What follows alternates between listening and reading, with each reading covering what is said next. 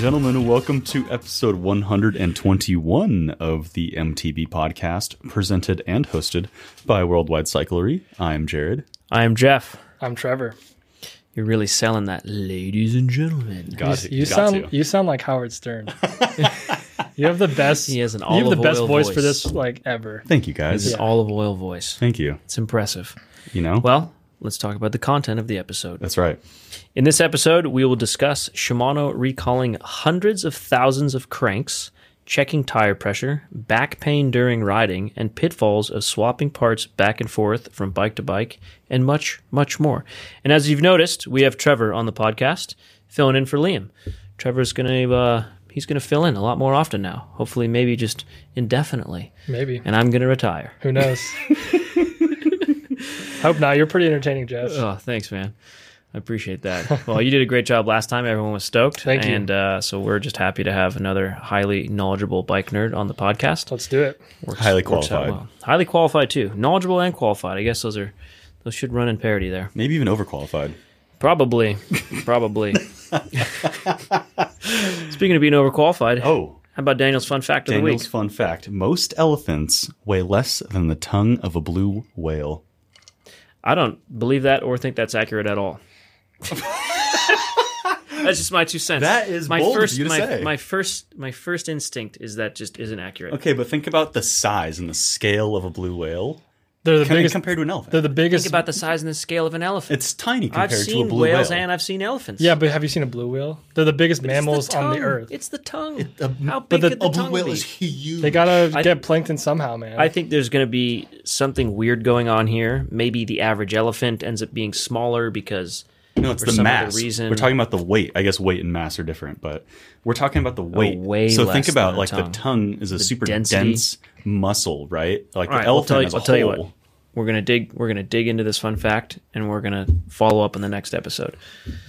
I believe it. If Daniel presents it to me, I I expect it to be He probably Fully just Googles vetted. funny facts, and then he just finds one he likes and sends it to you. You know, I think Daniel just has has uh, things just stuck in his brain. and He just yeah. Yeah. just let out. For those of you who don't know, Daniel is the warehouse manager here at the West Coast store, and um, I work kind of side by side him in the warehouse, and he's always saying some funny stuff to me.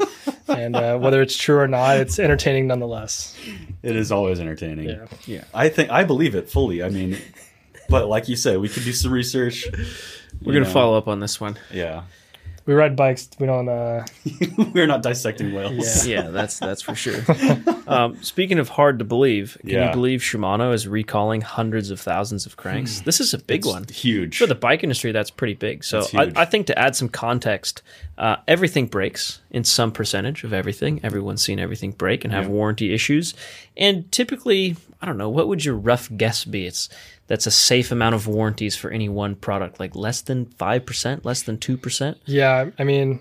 As a mechanic, I see all of the See all the warranties, broken ones. So I Yeah. have a, a maybe a different perspective than most people, but it's still not that many. Um, it's here and there. Small percentage. but for Shimano to be recalling hundreds of thousands of cranks is kind of a big deal. it's huge. Um, considering Shimano cranks are generally the most reliable cranks, I would say they're They have a good reputation. they have a great Or- reputation. they it's a did. pretty simple. To, yeah, And these are road. It's a pretty simple- Yeah, Pretty this probably simple doesn't design. apply to many people listening because this is luckily road cranks. Yeah. None of us that are mountain bikers had these snap underneath us. No. So But I would that's- much rather break the cranks on a road bike while torquing up a hill than I would Yeah. landing on a mountain bike off of a drop. right? Yeah. I mean, so- but that's also like, that's just kind of mind blowing that this many cranks had problems on a road bike. Like people are Yeah. four thousand five hundred nineteen incidents of cranksets separating. and to and to, clarif- to clarify, so people so people know, it's the affected cranks are Dura-Ace and Ultegra models manufactured prior to July of 2019.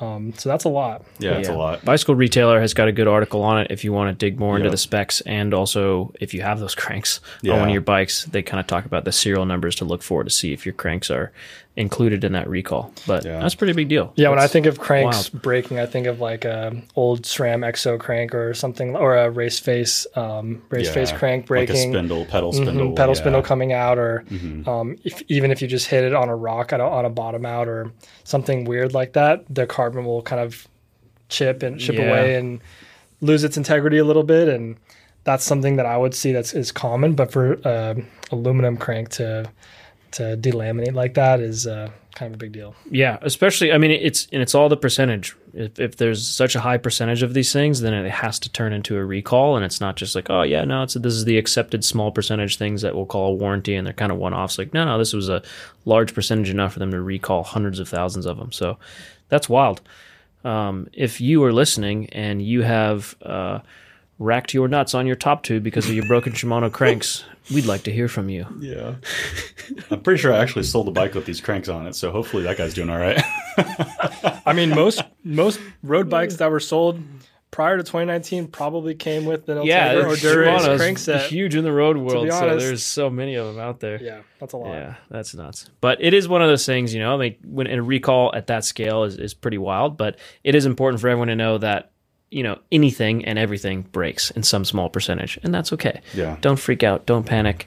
Um, hope that it's not something really vital, such as handlebars, stems, cranks, pedals, because those are the ones you can end up hurting yourself if they break. And this is another, um, I guess, lesson on why it's good to buy things new from Worldwide Cyclery. It's Yeah. because you get a warranty with all that stuff.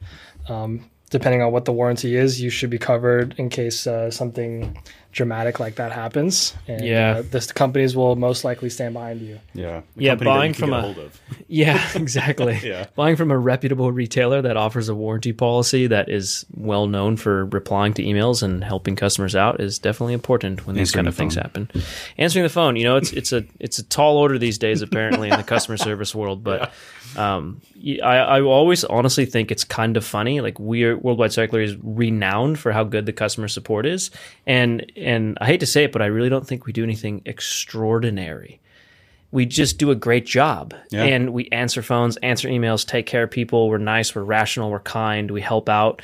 Um, but that is extraordinary Yeah. because what we're being held to is essentially airline level customer service or The ordinary Or- is not or- ideal. Dish Network, called Dish Network. That's kind of like an experience you get with a lot of other retailers in the bike world. It is. which is yeah, which is wild. I've been meaning It's to totally call wild. Spectrum to change my, my internet and Oh, cable good luck, package for dude. months now, and I've just been delaying it like every day because I dread part it. of their strategy. Guarantee, yeah. Because you call and then they're like, "Are you sure you want to do that?" Like, I Oh, could do man. it. They try and talk you out of it. Well, you just have to call for an and hour. say that you got a lower rate, and Yeah. then they'll lower your rate, and then you say, okay. You got to threaten them. Oh, It's a mess. Yeah. That's right up your alley, Jared. I could, I could see you just love to be threatening Yeah. someone. a on super the other threatening line. guy. Yeah. Yeah, I'm really good at scaring people. Oh man. That's Yeah. hilarious. I know. All right. What are we what are we pulling into next here? Um just jump right into listener questions, I think. We might as well. Yeah, I think we might as well. We got might some as good well. ones. Um, man, this this one will read it and then I'll make my comment. All Go right. ahead. I was enjoying one of your podcasts when you discussed whether things should match Fox and SRAM, etc. You mentioned tire brands should match, which brings up a really important question for me. Should I leave my girlfriend?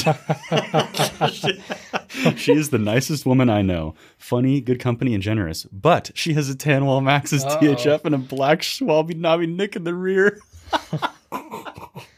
Poor guy, man. you That's know. grounds for leaving, honestly. Well, hold on. THF and a Did, Nabi didn't Nick. you recommend mismatching tires on the episode you were on? Maybe, but I also think that if you have a if you have a tan wall tire and a black tire, that's a big no no. It's even worse than That's- having two that's- different brands. no, that that's are super You're bad. right. matching Yeah, black. That's tough. It's it's uh the, at least the tires look the same if they're both black and they have yeah. maybe different logos, but uh, if You they're could- t- yeah. tan wall and black tire, I know. No. You could at least like you have different brands. You could at least get away with like you know some people maybe being like you know they have to look a little closer to realize, but Tanwall and a black one. I mean, Well, I will say that when we talked about some mixed matching stuff, especially tires, Mm-hmm. I think it triggered some people. Some people were offended. And a lot of people have brought it up to me. well, we're snobs.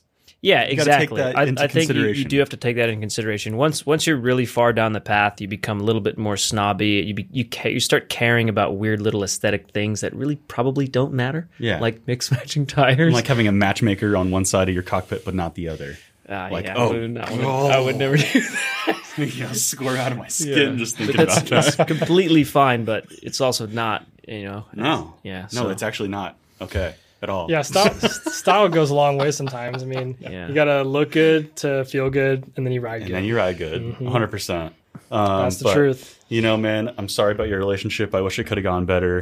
uh, I'm, just, I'm just kidding. I hope you guys are doing great. Maybe but- maybe he should be a good boyfriend and buy her matching tan wall tires. That's what I was gonna say. that would be the best idea. like, Ooh, you need a you yeah. need a, get her a gift, gift, idea. Yep. Get her a set of matching tires. She probably she's probably an avid listener to another podcast saying I'm considering leaving my boyfriend because he won't buy me new tires for my mountain bike. He's noticed I have this issue, but hasn't done a thing about it. So, yeah, so maybe she's testing you and seeing what you're gonna do about it. I also empathize with the fact that tires are kind of outrageously expensive. are. Like they're more expensive than car tires. They are. Um, it's wild how expensive mountain bike tires are. So Which also doesn't make any sense. So if you're in the case where you know you had one tire and you're switching tires, but one wasn't worn out, so you put a different brand on, you're gonna wear that one out and then swap to the other brand. d- It's okay. Don't worry. Yeah. No, no one's judging you, and it's it's the Dr. Seuss quote: "Those who mind don't matter, and those who matter don't mind." I like that. I like You like that. that? I- everyone should live their life like that. World, Mm-hmm. like be, that a world will lot. be a better place. And we might mind, but we don't matter in the Yeah. case of judging your tires because we don't we don't actually mind is the thing. yeah. We just would prefer on our own bikes to not have mixed match tires. Agreed. So And you know, you can get in a pickle like that pretty quickly. Like you know, if you have one tire that you really like and you know, it gets worn out and you want to replace it, but you maybe you want to get a different tire. But you still sometime- have one perfectly good tire. You're, What are you just gonna let it sit or Yeah. Sometimes you have a tire laying around in the garage, and I mean, might as well put it on and use it. It's Yeah. gonna get worn down anyway, and then maybe start with a fresh set of tires when you're done with that tire. man of reason and That's logic? that's what I do personally. Um, but if I'm building up a new bike, there's no way I would mismatch. brands. Yeah. Oh. Not, not no happening. expenses spared no, in that case. no expense spared. All right, next question. Trevor, you want to read this one? Yeah, sure. I have a SB 165 and love it. I am drawn towards the Yeti e-bike, the 160e, but actually considering a smaller travel Crestline RS 5075, um, as it will be better suited for local trails. If I go with a smaller travel e-bike, I would convert my Yeti SB 165 to a full-fledged downhill bike. So also wondering your thoughts and recommendations for this process. Thanks in advance. That's a good- pretty good dilemma this guy's got.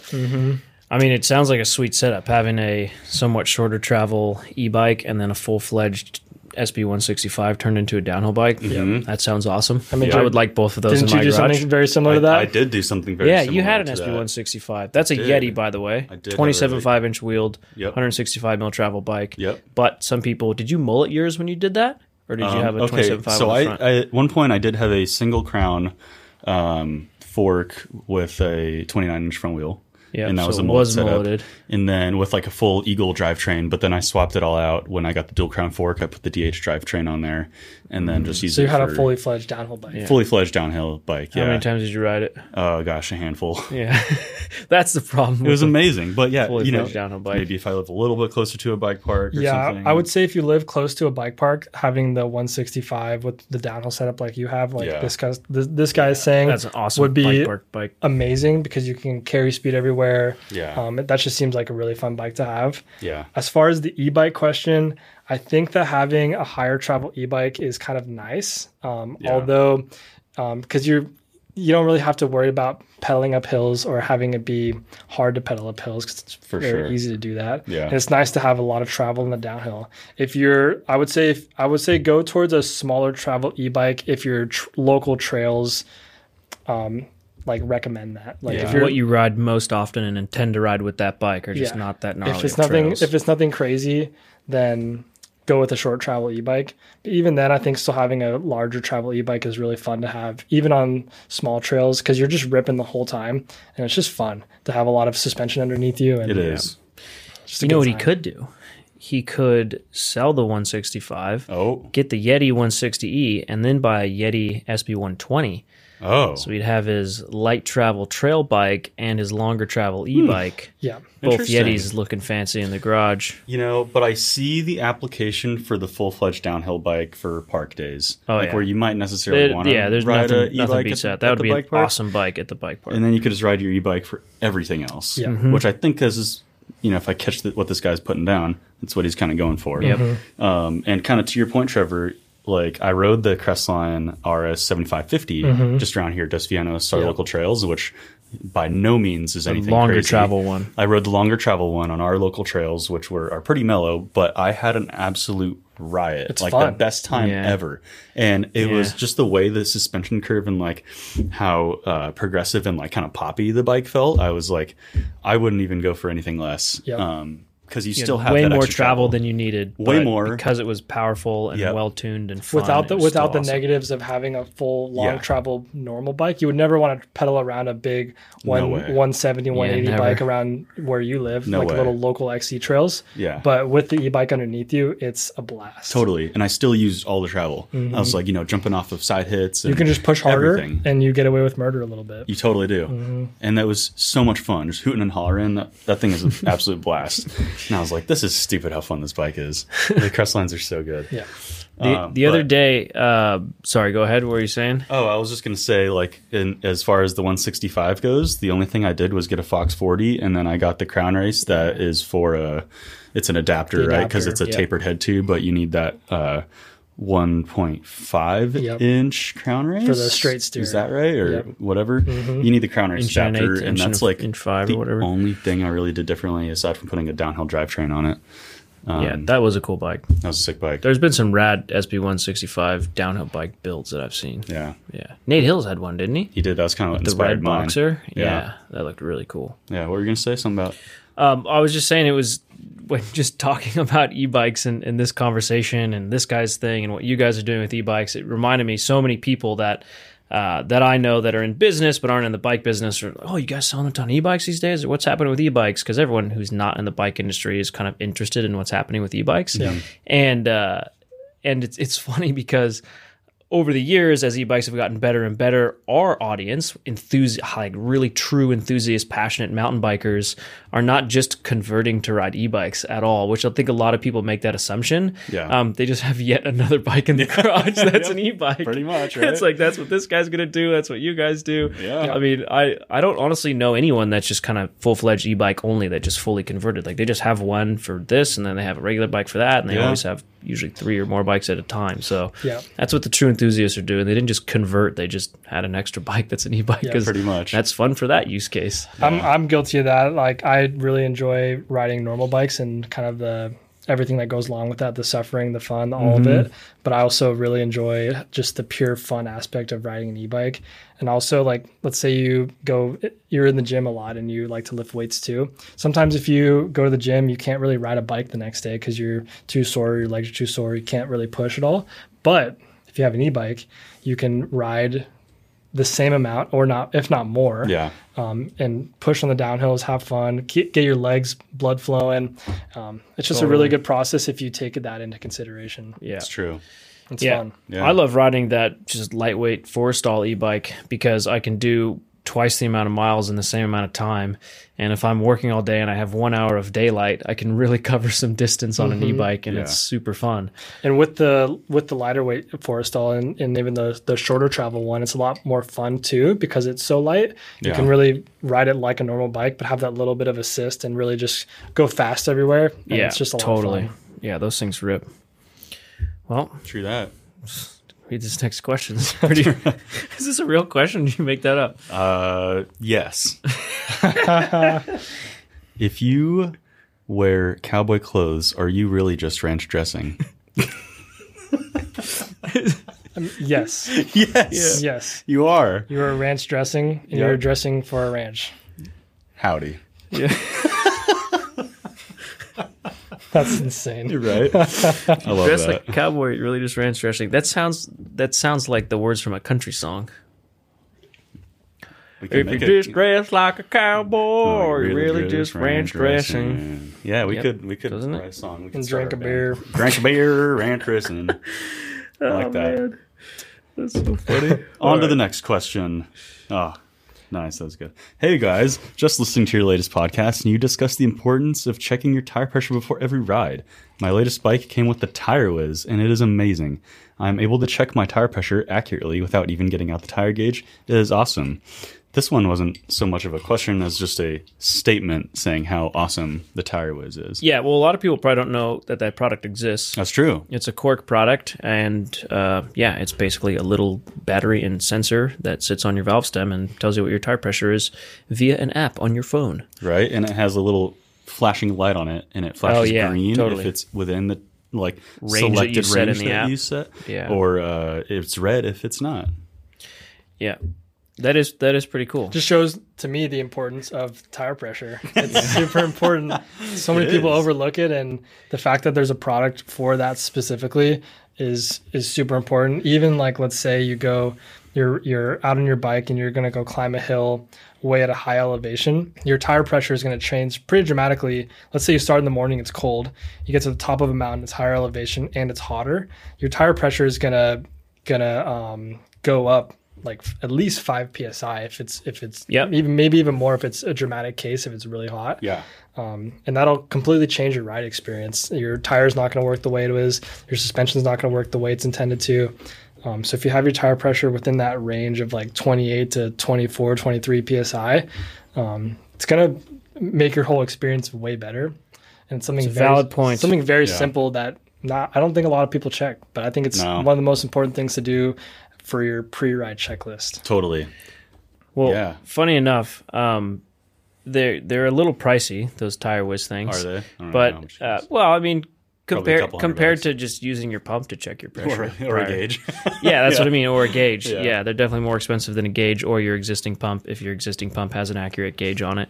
But I, I thought what was funny was we put uh, the Cork Shock Whiz, which is a totally different product Yep. than the Cork Tire Whiz. Oh, yeah, in Um, Dream Products video. Yeah, and and that's the Cork Shock Whiz has been uh, one of the top selling products. You know, fluctuates here and there for Years. three years, four years. Yeah. That's that's an awesome little product to help you learn how to tune your suspension and dial everything in. And I think it's super educational for people. And we talked about that in a trending products video because it was trending the other month. And somebody commented and said, "Yeah, I got one of those tire whiz things on my bike, and it's pretty useless." and, it said, "This and, is not where and we're I going." replied, I said, "Well, we weren't talking about the tire whiz. We were talking about the shock whiz, but I got you, man. I mean, maybe he just doesn't. Similar maybe he names, never downloaded the app. completely different purpose. I just thought it Yeah. was so funny because the tire whiz came with his bike, and he's like, "Seems pretty useless. I mean, if my bike came with So- it, I'm not going to complain. Like, Everyone's that's got their pretty different cool. opinion. Like those Zip 3 Zero Moto wheels, they come with them. Yeah, they on come there. with them on there. Yep." Like that's pretty Yeah. fancy. It's a pretty nice That is- little thing to have. That is a nice thing to have. Yeah. And I and I have a feeling that's the type of product that's complicated enough that if it just came on the bike you got, you may have not taken I'm not making any assumptions here, but you may have not taken the time to learn what the lights mean, what color they are when Yeah. they're blinking, and download the app. And Possible. Luckily, those come stock on very nice, expensive zip wheels. So yeah, uh, hopefully, the customer who's buying that would be educated enough to to know like what they're getting into. You know, it's a it's a pretty Yeah. advanced wheel. Yeah, Um, so hopefully they know about that. it's true. Yeah. it's a cool product if you're you know want to pay attention to your tire pressure, which Yeah, I you mean, the tire definitely whiz is should. nice. I'm pretty particular about tire pressure, and if I'm doing a long ride, and yeah, especially here in California, it gets pretty hot in the middle of the day compared to the morning. Yeah, And sometimes, yeah, you feel your tires and they're rock hard. But I don't carry a tire gauge with me. I just set the tire pressure before I ride, and in the middle of the day, I just take a couple psi out just based off of feel. yeah, I can't be super accurate with that as much as I ride. It's still not accurate, and it'd be nice to really dial in with that. Yep. Hopefully the tire whiz 2.0 uh, does it itself. Whoa, You're like, always keep it at this pressure. that would be. That would be Can cool. inflate it and deflate it accordingly. Sounds like some F1 technology. It does. They ha- they have made those little air compressor pumps in a really compact form. Like the ones you can, I have this little thing called the Gigapump that I backed on Kickstarter 100 years ago, and it's tiny and it'll blow up an entire air mattress, and it, and it's literally small. It's Really? like- yeah, and it's, it has a little flashlight on one end too, and it's pretty cool. So those pumps are getting really small. Last time I pumped up an air mattress, I spent probably 10 minutes. going, yeah, dude, this thing does it, and it doubles as a flashlight that hangs inside of your tent, and it's you know it's tiny. That's cool. it's cool. Not even a quarter pound. Yeah, future. It's sweet. Um, you know, they also have like I'm pretty sure there's a wheel. Uh, you know, some startup also that like has Oh, a, it was at Sea a Otter. compressor like integrated into the hub or something, and then you could pump it up and or Yep. deflate it like based on your desired preferences. Yeah, they have. I remember. Oh, seeing actually, I that. saw there was there was a in the in the Tour de France this year, Mm-hmm. the Jumbo Visma team was running something like that with their wheels, something attached to their fork that was adjusting their tire pressure That's crazy. mid ride, and they won all three Grand Tours this year. So Wow. something's working out. Dang. Is that Wow. the riders or is it the automatically adjusting tire pressure? I feel like adjusting a tire pressure on a road bike. That's I don't know. not yeah, it's not like mountain biking. I it's a little mean, different. might not be as big of a deal, but Oh, what do I know? I'm not on the Tour Yeah. de France. Luckily, there's probably not any hardcore roadies listening to this that Right. are ready to fight you right now. Oh my God, are you kidding me? Of course it matters. All right, Th- this actually is a is a good question, by the way. It is. What, was was, your- your first? you read it. You're so excited. what was your first ever screen name? This is a good one. You're excited. What was yours? Oh man, mine is mine's random. Doesn't really mean anything. It was like something I had on Xbox, but I, back in high school when I played Xbox Live, and it was just Obe. It was just O B E H, and That's my, it? It's my pink bike name. It's nothing special. that was available. There was no number on there. No, Was it like I mean, obey it's kind nine of, a- seven kind of a five? weird way to say it. like but obey me. Yeah, I don't know. It doesn't really mean anything. But Obey. Obey. what about you guys? Mine mine was uh, Moto Triple X three four zero. Oh, sick. nice. Dang, mine. Uh, my sister helped me make it back in the day when it, Yeah. you know AIM. What is it? AIM. AIM. Yeah. AOL Instant Messenger. Fox Racer two two one four. Nice. Yeah, You guys are pretty similar. that's pretty sick, huh? I don't even remember Yeah. what my AIM name was, but I remember using that in middle school though, and like, Yeah. it's a good way to talk to girls. Oh yeah. Yeah, both grew up riding motocross, so I think everyone who rode motocross that was a you know ten year old kid always like their screen name for sure was Yeah. Moto Your something name is or great. Was it Moto Triple X? three four zero Damn, are you Vin at Diesel? AOL.com. well, Moto Triple X for a while they had a supercross team and they had all those Oh, good yeah. videos and like that That's- was a it was a thing. That's pretty sick. Yeah, it was like a whole legitimate thing. Like Point X. yeah, like Point X. Yeah. yeah, the old the old uh, extreme sports camp. Ah, That was a cool camp. that was a cool camp. Yeah, didn't make it. Went out of business. No, probably expensive liability t- insurance having a bunch of under 18 year old kids doing extreme sports on your property every Mega day. ramp and Wood- stuff. Yeah, the Woodward's Megara. still around. Woodward is around, yeah. That's They've made it. Mm-hmm. true. That place is pretty cool. Yeah. Gosh, that was so cool. We should try and get them to sponsor a podcast episode, seeing as most of our sponsors. Who Point X? Not Woodward. Oh, like I'm sure Point X would be down. Speaking of ads, let's rip one. Legit sponsor. And now, a word from our sponsors. Are you sick and fed up with super artificial, gross tasting goos and gummies and gross things that you eat while you're out on your ride? Introducing Ollie's Organic Goos. We have a whole suite of really, really awesome, organic, delicious, natural supplements from our awesome flavors like gravy goo, chicken flavor, beef flavor, and for all you vegans out there, mushroom flavor. Uh, well, if you are not interested in vegan mushroom goos, I would genuinely appreciate if you could check out Trail One Components. Trail One is a brand we co founded and one I personally worked on crafting the founding team, which is allowing myself and our crew here to design the exact mountain bike components we have always wanted and doing so with a ridiculously overqualified engineer. The idea was to create premium level mountain bike components that truly support the sport of mountain biking by giving back to trail networks with every purchase. We have a growing line of products which can be seen on the Worldwide Cyclery website as well as at trail1.bike. Speaking of which, if you use the code MTB podcast25 on the Trail One website, you can snag 25% off your first order. That's trail1.bike and the code is MTB podcast 25. And one more quick thing before I go, we are currently hiring for several positions at our expanding shop and warehouse located just north of Reno, Nevada. If you or anyone you know might be interested, please let them know and please feel free to reach out. We would love to have new cool people join our team. Thank you and back to the show. And now, back to the show. Remember, like in Toy Story, they had like I think it was Toy Story. They had like Oh, the- yeah. Mm. Yeah, yeah, yeah. I always thought that was Oh, such a good movie. cool. yeah. Yeah, Toy Story was great. Such a good movie. Well, back to the listener questions. Back to the list of Probably started at that Toy Story. Yeah, now I just want Comment, to Lou go watch Toy Story. Um, but it's a good movie. We will continue with listener questions in the meantime. I just got my set my second mountain bike ever, and I have noticed my lower back hurts pedaling uphill on my new bike versus no back pain at first. What do you recommend upgrading in terms of handlebar height, lifted handlebars, seat, etc., to try and help with lower back pain? Thanks, guys. All right. Well, uh, are you looking at me because I have back pain? I, I have Uh, You know back about it? pain. Yeah, no. Trevor has back pain too. I have No, back pain. Come on. Well, I ride I ride often and experience back pain.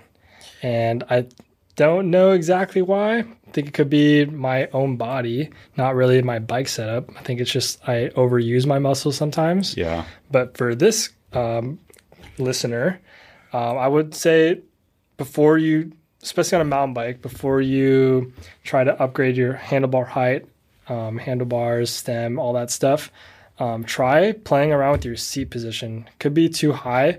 Could be that your your pelvis is kind of move, rocking on your saddle, and it's kind of making your low back work extra hard.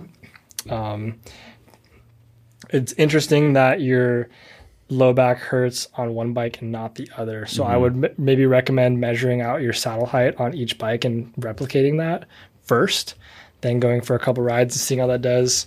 Um, yoga doesn't help or doesn't hurt. Yeah. Stretching doesn't hurt. I was gonna say like my lower back pain typically uh, sources from a lack of hip flexor stretching, Mm-hmm. and and it just all accumulates in my hips and then pulls on my back and and it and it just sucks. Yeah. And then I have to go stretch for like 20, 30 minutes to just. I like, think a loosen lot it up. of people that ride bikes are also by day desk jockeys, yeah, probably um, us included. yeah. It's- use a computer a lot during the day and Yeah. sit down and then get on a bike. But this, when I saw this question, it reminded me o- over the years, I've seen a lot of people that um, if they don't have back pain on one bike and they hop on another bike and they have back pain, it's usually because the whole front end is just lower and or longer. Like if you ride mountain bikes all the time and you hop on a road bike and go ride 20 miles, your back's going to be roached. You're just not used to being in that elongated and leaned over position. So a lot of people to accommodate for that just, you know, put more spacers under their stem or get higher rise bars. So that could be the situation. Like when you go from one bike to the next, I think that's a pretty important thing to pay attention to. That YouTube video we made, high rise mountain bike bars and why they're getting so popular. In that video, uh, we really broke down and actually showed a lot of side by side video and imagery of what it looks like on the body to be uh, basically on the same bike with flat handlebars, 20 mil handlebars, 35 mil rise handlebars. And it does, it, it alleviates a lot of pressure the more upright you get. Just like big um, difference. imagine a beach cruiser versus a road bike. Those are the two polar ends of the spectrum. Yep. And so if if this guy's having back pain on one bike and not the last one, it could just be as simple as one bike is, you know, a, was more high up and his new bike is more lower and longer and stretched out. But I agree that the most cost effective way to go about that initially is see if you can just move some spacers around to rise it up and mess around with your saddle. So that's because you can lean your saddle forward or scoot the saddle forward. Yeah. Um, that's the most cost effective way to do it and move in some spacers. Beyond that, yeah, you might want to try some high rise handlebars or a shorter stem or both. Um, but Yeah. Speaking it of your is tough. sa- saddle, like um, make sure that your saddle is either level or maybe even a, a negative rise for when you're climbing. If it's a positive rise, you're gonna your body's gonna be fighting your your whole body to not be falling off the back of the saddle, and you're just gonna just put extra strain on your core and your lower back. Um, so just make sure all the the the measuring specs are the same on each bike, and then go from there. I would say.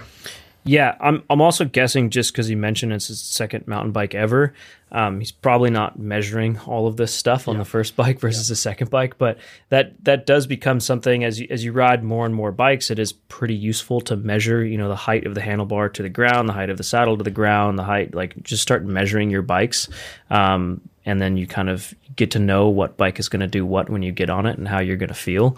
So that's just one of those things you you end up learning and become it c- becomes more intuitive the more bikes you ride and the longer you ride. But a lot of people deal with back pain even that are experienced riders, and it is a tough and challenging thing. Um, yeah. Yeah. yeah. It's tough, I would say, for people that do ride a lot. If it's not your second mountain bike, if it's uh, if you've been riding for a while, I would say just f- kind of focus on strengthening your posterior chain, so your your back and your glutes and your hamstrings. Try and just get those strong and uh, and mobile. Your hips mobile, and that's kind of your best bet Yeah. to being to feeling good on the bike. Yeah.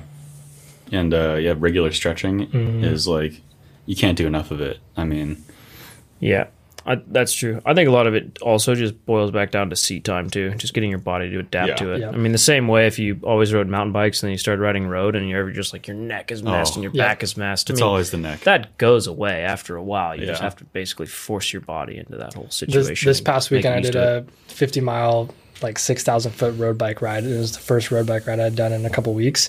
And um, I'm coming from riding mountain bikes regularly. And um, yeah, my, my whole upper back Mm. was tight and my lower back was hurting and my legs are shot. And it's something that you have to just do consistently. And the more consistent you do it, the more your body adapts and the, the more comfortable you'll be. But Yeah. don't expect to be comfortable on the first ride. Yeah. Push through the suffering. Yeah. yeah, ride, riding road reason. bikes is just such not a good position for the human body, regardless. It's really not good for your body. you can try and adapt to it and you know build muscle and stretch here and there but like just look at the position of a road I cycle know. it's like that's not the way the human body was meant to be It's not. It's positioned, not dude. natural in the it's slightest. so bad yeah. it's so bad That's the worst. Like, oh my gosh, the neck. It's the first thing to go for me every time because you're just like hunched over. and you're Yeah. This. It's Yeah. like, yeah. Totally that's not is. natural. Something I would recommend also is just um, that a buddy who's a very good cyclist taught me is just relax. Try to just relax that's a on the huge bike. thing. Mm-hmm. Kind of like you're in a bad position anyway, so you kind of feel like you're tensed up or whatever, and um, just try to relax your relax your core, relax your arms. Just try to relax, try to breathe, and that's going to really help um, your comfort on the bike long term. nice. That's good. and just help your endurance too. Like Mm-hmm. Just- that's that's a big difference in cycling and mountain biking and, and running too. If you Mm-hmm. can just like kind of relax and use only the muscles you need to use and not be tense everywhere else. I mean, Way you less burn a lot effort. less calories and less effort. For sure. Yeah, for sure. definitely. Nice. Next question. I'm curious about the pitfalls of swapping components back and forth between bikes. Specifically, I have a giant Trans X29 that appears to be able to move components to a new bike of the future, Transition Smuggler, with the exception of C-Post. Can I, with relative ease, move components back and forth between bikes without much hassle? Mechanically proficient enough to get myself into trouble, that isn't much of a concern. Um, basically, the hope is that each bike will have a specific rear shock, chain, crankset, derailleur, shifter, and dropper post, but the rest will transfer over as needed handlebars, fork, stem, brakes, wheels, tires, rotors, cassette. Help. this is quite the predicament. Yeah, it's tough. I actually was in a similar predicament when I got that SB100 and I wanted to switch stuff back and forth all the time.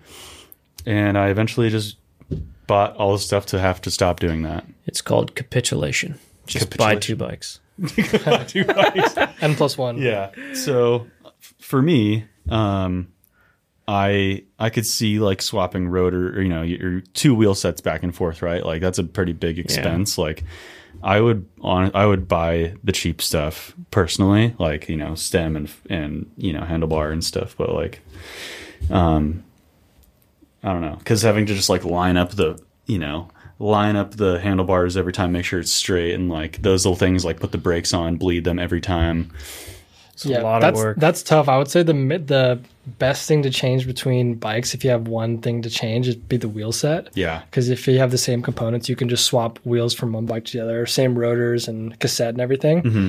But more than that, just takes a lot of time and effort and work. Um, like he's saying, the brakes to change the brakes and keep the in- internally routed housing the same. That's just a pain, and you got to bleed the brakes every time. Yeah, There's you the- will. he he was asking if if uh, if you need to bleed it every time. The answer is yes. You do need to Yeah. bleed it every time. There's going to get air in the system every time you disconnect the hose. Yeah. Um, pretty much need and- to do the whole system too, right? Yeah. If you're just as, if you're taking the caliper, If is that what he's saying, right? Careful, you could maybe just do a lever bleed. Yeah, you can do a lever Yeah. bleed and get away with it. Really careful, you're but if you're careful- pulling the hose all the way out of the frame, That's the- tough. then the hose has to Yeah. stay like this. It's yeah, I think it's he was really saying tough. keep the hose in there, but swap. What did he say here? Um, keep the internally routed hose to each Yeah. bike but move each lever and caliper Me- moving each the lever and caliper and caliper so if you lever. have if you have if you just take the lever off you're gonna keep the system somewhat under pressure if you take both the lever and the caliper off the hose is just flowing fluid Yeah. through it and you're Yeah. gonna lose all that fluid if All you the don't keep fluid's them gonna up come out, right? And that's just you're gonna have to do a full flush full bleed and you're probably gonna still have air in there Yeah. so i would say no go on the brakes for drivetrain i would say if if you have if you have an Axis wireless drivetrain, that would be your best bet. So you, it's really easy to swap stuff. Same with Yeah. the Axis dropper post. Yeah. Um, if you have that, you can swap stuff easy, just so you don't have to deal with internally routed cables or even ex- externally routed cables. It's still kind of a pain. Yeah. If you're dropping all the money on wireless access drivetrains, what about just getting two two mechanical GX drivetrains for that for even less? Yeah. For I mean, sure. I think that he is going to basically have two, like a drivetrain on each bike, uh, from what it sounds like. Yeah, that's tough. I would say in tough. in short, um, two two different wheel sets or the same wheel set for one bike will s- will get you the farthest. Other Yeah. than that, it's going to be a lot of work and effort for not a great end result. Um, so it's tough. Yeah, it depends on how much fun he has working on bikes Yeah, or initially does. yeah, the first couple times I swapped all this stuff, I really had a good time. And then, you know, Time to go ride the smuggler. and then my wife divorced me because I was in the garage for 14 hours every Thursday. because like I've done I've done bike swaps to change over a specific bike to a like a very specific setup that I want to for like a race, let's say. yeah. and it takes hours. Yeah. Like it takes, I would say, to get it right to swap stuff over like six hours or so, or even more. It takes a lot of time to do Um, it right. takes a lot, especially the brakes, um, it, and internally routed cables. It takes a long time and a Yeah. lot of effort. and that's with proper tools that are always there and a bike stand and like a whole whole Mm-hmm. and shop I'm and setup. I'm like I already do it for my job, so it's, I'm al- I'm al- I'm already very efficient and proficient at doing it. So, um, yeah, that's tough. I would I would say maybe just two cheaper bikes maybe the, is a better option. Yeah, just like or slowly build up the components that you're missing on the one bike, right? Like Mm-hmm. maybe you ride the smuggler and you realize this is so much more fun than the trans. I don't even want to ride the trans anymore. And then Yep. that solves your problem right there naturally. Yeah, But yeah, yeah. maybe it's time to move on from the Transex and just get a do it all bike. yeah, fully commit. do it all bike, change it, change around tire setup, and that's all you have to change around. Yeah. And you can have a bike that will climb and also descend. there you go. That's the solution. This guy should get the bike that does it all and have two different wheel sets instead Mm-hmm. Well, of two different bikes and swapping Mid everything. mid travel Else over. mid travel trail bike. yeah, That's that's a ticket. exactly. It's like a SB140. lightweight Those are fun. lightweight wheel set for the XC stuff, burly stuff, burly wheel set for the enduro stuff. Yep. There you go. And then if you really wanted to, you could spend a thousand bucks on a hard like an older hardtail Yeah. and then just have that for your fun bike. That's true. Let your friends And- ride that and, And that would be as much as your extra wheel set, probably. or as much as your time swapping the parts over. Time time is Once. money, don't forget that. Yeah. Time is money, don't forget. And then you can upgrade that hardtail. With everything Soon that enough you you'll have 19 bikes. have. That's how it starts. That's how exactly how it starts. Oh Gosh. Uh, Speaking of hardtails, how's your hardtail going these days? I love it. Yeah. Yeah. The Y Cycles El Jefe, which is now The a El Jefe, Revel which is now Revel, yeah. a Revel Bikes El Jefe. Yeah. Yeah. Yeah, I just got it all dialed in, did a little maintenance on it, installed a new dropper post. Mm. That secret. A Can't secret talk dropper about it. post. Yeah, you got a secret dropper post? Yeah, I got a secret dropper post. Wow. Wow, that's Yeah, pretty cool, It's dude. pretty cool. Yeah. Yeah. Man, I kind of want a hardtail lately. I've been telling you for I don't even know how long. Ever since I got that bike and you Yeah. rode it, and then we went for that Yeah. ride, and then you crashed right into the tree Oh yeah. when you're trying to do that crazy fakie on the That, tree. yeah, that was not a normal mountain bike crash. No. It was like a, a tree like this, and I was riding up the tree to go backwards and then Like fake- a trials move. like a fakie. Like a BMX, Like a move, BMX really? move, yeah, yeah. it was old BMX stuff. Just pretty ride cool. up the tree, ro- roll down backwards, and then Little- pivot, little little, fakey fakey out. roll out. Yeah. Yeah. and and the tree was like you know went up, and then eventually it curved more vertically. And I was going, I did it a couple times, and I went too far up the tree, and I front wheel hit the vertical, more vertical part of the tree, and it just basically gave me a backflip. Did you fall on your onto my- back? yeah, dude, so landed bad. right on his back. Just knocked the wind out of you got the myself. wind knocked out of you. Oh yeah, so that's bad the worst. just flat on my back and yeah couldn't breathe and then uh you know still survived i forgot that happened on that that road was hilarious. It- E, ever since then, I've been telling you you should get an El Jefe. It literally Yeah, says that would Jefe be- on that it. would Yeah, be a Jared cool rides bike. your you ride your hardtail all the time. You come in the Yeah. shop, ride from the house to go do a little local loop. It's the perfect bike for this Yeah. area. yeah It's yeah so it really fun. is Titanium. It'll be perfect forever. You can you can you know uh, lean it up against something on the beach and have it fall over and it won't crack. that's true That is Like- exactly what happened with my my uh, quote-unquote gravel bike that had flat bars that was basically a rigid mountain bike yeah, then you But can go do dumb that, stuff on that it. frame broke or cracked from that rock on the top tube and i Yeah. rode it for almost two years. You did. You don't did. recommend anyone. do, I don't recommend it, recommend anyone indeed. doing that. Nobody recommends Legal it. disclaimer: Do not ever do that. You could Oh. probably scratch your bike and it would look better. It would. You can scotch bright it and it'll take all Exactly. the scratches off and stuff. yeah, that It's would be amazing. fun. I've just been eyeing a, a cool hardtail. It just seems like a fun bike to have and, and just do a lot. so with. fun. Hardtails seem fun if you have it set up like you have it with kind of big fat tires. Yeah. Uh, You low- have two low point sixes pressure, on there. 2.6 recons. Yeah. 2.6 recons, yeah. Yeah. Although I've been wanting to kind of make it a little bit more XC, put some like two fours and like a, you know, I don't know. XC two four. XC, yeah, two Um, four. Yeah. No, just like a Did you faster forget rolling what tire. XC means? Yeah. No, I want to put like a forecaster and recon like your tire setup on your Ranger. Oh yeah, Yeah. And then Man, like those new forecasters. I'm in love with that tire. I was I telling you know. that the other day. I that still new haven't tried it. Forecaster's so He's on good. them now too. Yep, I've gotten I've got an Yeah. update. I put um, dual forecasters on my SB140. Rode it this weekend, and I was very impressed. Um, That's I've sick. never really been someone to cool. run the same exact tire on both front and rear. Although the front was a 3C compound and the rear was a dual compound.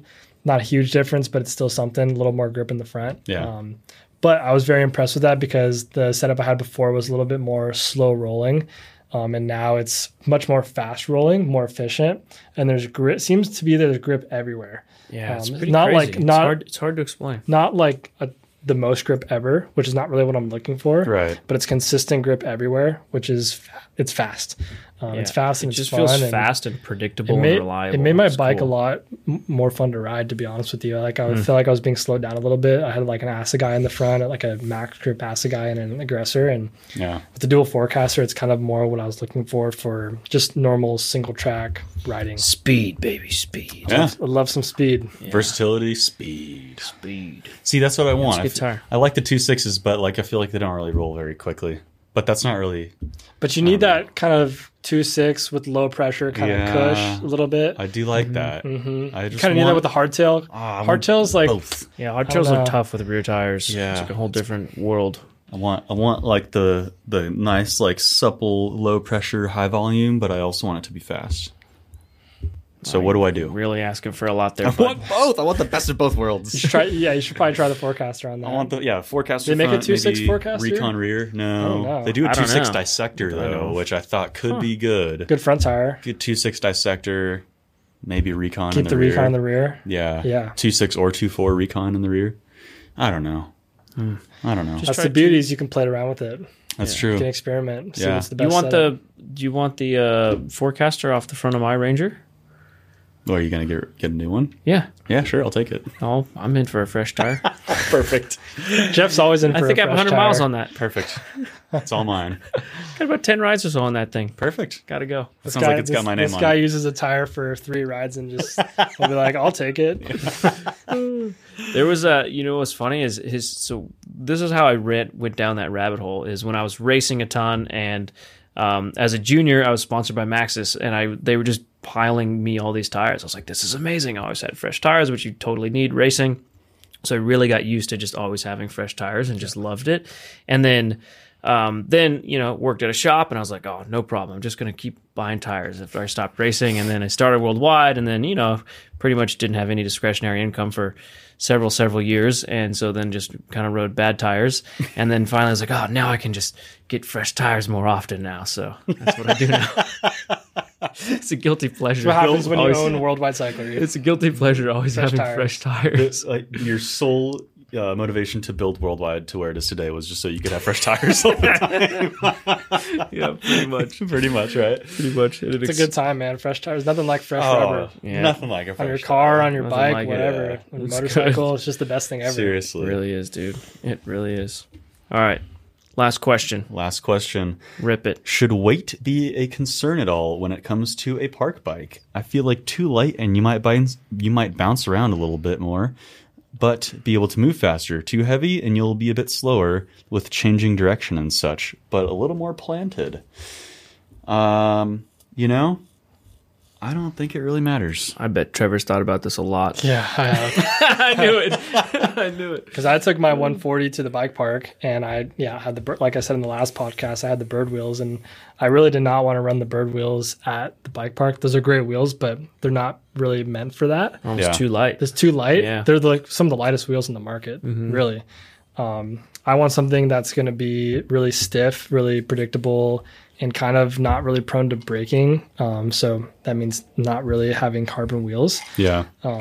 But for the overall bike, I think having a heavier bike gives you a little bit of an advantage at the bike park because you're purely focused on gravity orientation. So having a heavier bike with the best brakes you can possibly get, biggest rotors, best brake pads, all that stuff really Good tires, good traction. good tires really plays the biggest difference. That and that'll in turn give you a heavier bike because Yeah. it's just the it's what you need the components you need for that. Um, I see a lot of people running like kind of exo casing Maxxis tires at the bike park, which is really what you do not want to be running. You want to be running at least a double down or a downhill casing, and you'd be surprised about how much more confidence it'll give you t- as far as something being too heavy, I think that's not too much of an issue. If you're maybe if you're strong, you can kind of move the bike around a little bit, and having it heavy, a heavy bike. Like I've ridden e-bikes at a bike park, and it's a blast. Yeah. Um, your bike kind of stays put on the ground. You're not getting deflected off of stuff. You're really just focused on where am I going to be braking, right? And if you have good brakes, it's not an issue. So I would say too light is an issue, too heavy, not as much of an issue. I mean, downhill bikes back in the day used to weigh a metric ton. Yeah, totally. so Yeah. e- e-bikes nowadays are weighing as much as uh, old school downhill bikes. So Yeah. I don't think that's a- as much of an issue, and I think it could be an- actually an advantage to have a heavier bike at the bike park. Yeah. Agreed. Yep. Yeah, I, I went down the rabbit hole of being a weight weenie on downhill race bikes, and I certainly found the limit. And once the bike is is so light, a lot of it had to do with with wheels and tires, though. So you could get away with having obscenely light stuff kind of all over throughout the bike, but if the wheels and the tires were too light, it really just felt as if you you just slowed down too easily. You just got bogged down. You couldn't hold your momentum the way you should. Yeah. And and that's where you just throw on a little bit more beefy wheel and tire setup, and just instantly the bike feels more confidence inspiring, just pushes through, carries momentum well. Plow. Um, yeah, plows you more. want- yeah. You want to plow. yeah, through that's a good feeling at a bike park for Yeah. sure. Um, and you know the the win win there is that not only does it kind of feel better and work better at a bike park, but it's also just more reliable. You Yeah. got, you know heavier wheels and tires, and you don't have to worry about blowing up wheels or tires. So that's Yeah. that's kind of nice. the last thing you want in the middle of a park day is to Yeah. you mess with a flat tire, a bu- busted wheel, and your buddies are Yeah. like, let's go do more laps. Yeah, like remember like like uh, maybe I don't know seven ten years ago those Santa Cruz V10s came out and like I remember I was racing at Fontana at the time and yeah the whole team had Santa Cruz V10s car- new carbon full front and rear triangles with NV wheels and stuff and I think the bike might have been too light yeah. um, compared to everybody else's bikes they were good bikes Yeah. for sure. Great bikes. I'm sure they still won a lot of races, but yeah, I think it, like they could have been too light and maybe deflecting off rocks too much. You kind of want to plow through stuff, not get deflected off of things. Yeah. Yep. I remember I knew a guy who had one of those V10s, Mm-hmm. like 26 inch, you know, carbon everything, and it was like sub 30 DH bike. Yeah. And you- you're just like, wow. Like, okay. How does that work? Yeah, but then you're right. It's like you want the weight in the right places. You know, heavy duty, burly tires. Like you don't want to be flattened or, or busting wheels. Like Mm-hmm. Yeah. Yeah, there's certainly a limit to it for reliability and just the way the bike feels. And, you know, if you even look at the top level World Cup racers in downhill right now, if they wanted to over the last 10 years, they could have demanded those bikes get lighter and lighter and lighter and lighter and lighter, but they kind of didn't. They kind Yeah. of demanded They would never work. Yeah, they, kind never of be demanded more reliable. traction, better braking, better suspension kinematics. Like the things that the best racers in the world were demanding was not a lighter downhill bike. It was a better performing downhill bike that really was kind of the same weight. And you need Yeah. a you need a bike that'll last you through the whole run. you Yeah. know, three three Yeah, four exactly. minute downhill run Right. that's Yeah. really abusive. You need the wheels Yeah. to hold up. You need the frame to hold up, and the whole weekend. the whole Mm-hmm. weekend Right. even. Yeah. And now they're strapping lead weights to the bottom of downhill bikes. I don't know if everyone's doing that. Well, a lot of racers. Some people are. Are just, they're literally zip tying Yeah, like there a are some lead people doing that. 400 500 gram weight to the bottom of their bike It is funny once you ride an e-bike that has the weight down by the bottom bracket because that's where the motor is and sometimes the battery too. It's like wow, that actually does change the way the bike rides. With All Incredible. the weight Right right there. confidence inspiring and the bike is stuck to the ground and you just turn steer the ship Yeah, and it you're feels just like it's on going. rails. it's so Yeah. planted the e-bikes are so planted and it's it, that's part of i think what makes them so mu- fun for me like especially in you know challenging terrain is like you can just point and shoot an Mm-hmm. Yeah. e-bike and you're gonna come out the other That's end why I fine. still think if the gearbox ever gets pulled off in a good way. Yeah. Like that the the weight distribution of a gearbox bike is way more logical. Like It Phil said, yeah. unsprung weight, Yeah, he's like unsprung weight. unsprung mass, baby. Yeah, so Phil on the Italy trip, he he's riding a Zerod, um, as any Kiwi should, and and the Zerod is is a you know a gearbox bike, and they're they're pretty impressive. I I think there's still some kinks and quirks that they need to work out in terms of just perfection to have it compete against how good the existing modern day non gearbox drivetrain is. But if it gets there, I think that's gonna be that's gonna be money. it's compelling. Yeah, For sure. And, and regardless of you know breaking trailers or any of that stuff, because that doesn't it's not re- that's not really a problem to solve. But Mm-hmm. to me, the there's not many problems with modern day drivetrains. Like they're f- relatively problem free, um, and they're reliable. The the issue really is like the next the next level up in terms of performance is just the weight distribution. Like get that giant cassette and derailleur, and now the battery on the derailleur, and move all of that stuff to the bottom bracket, and it's gonna just yeah that bike's gonna ride way better. Yeah, So. makes sense. I'm sure Sram's working on it. Yeah, They're not unaware. they're, they're very well aware of industry trends and what's going on and what makes bikes ride good. Yeah, I mean, realistically, yeah, like the bicycle is the only thing that has like the gearbox or like the transmission, whatever you want to call it, on the back, like at the rear wheel, right? Like everything Yeah. else is like Ex- centralized. exposed to the elements too. yeah. Yeah, and yeah, exposed to the elements. totally. Like, yeah, I mean, I guess cars like rear wheel drive cars have the tra- like you know, whatever you got your transfer case and like.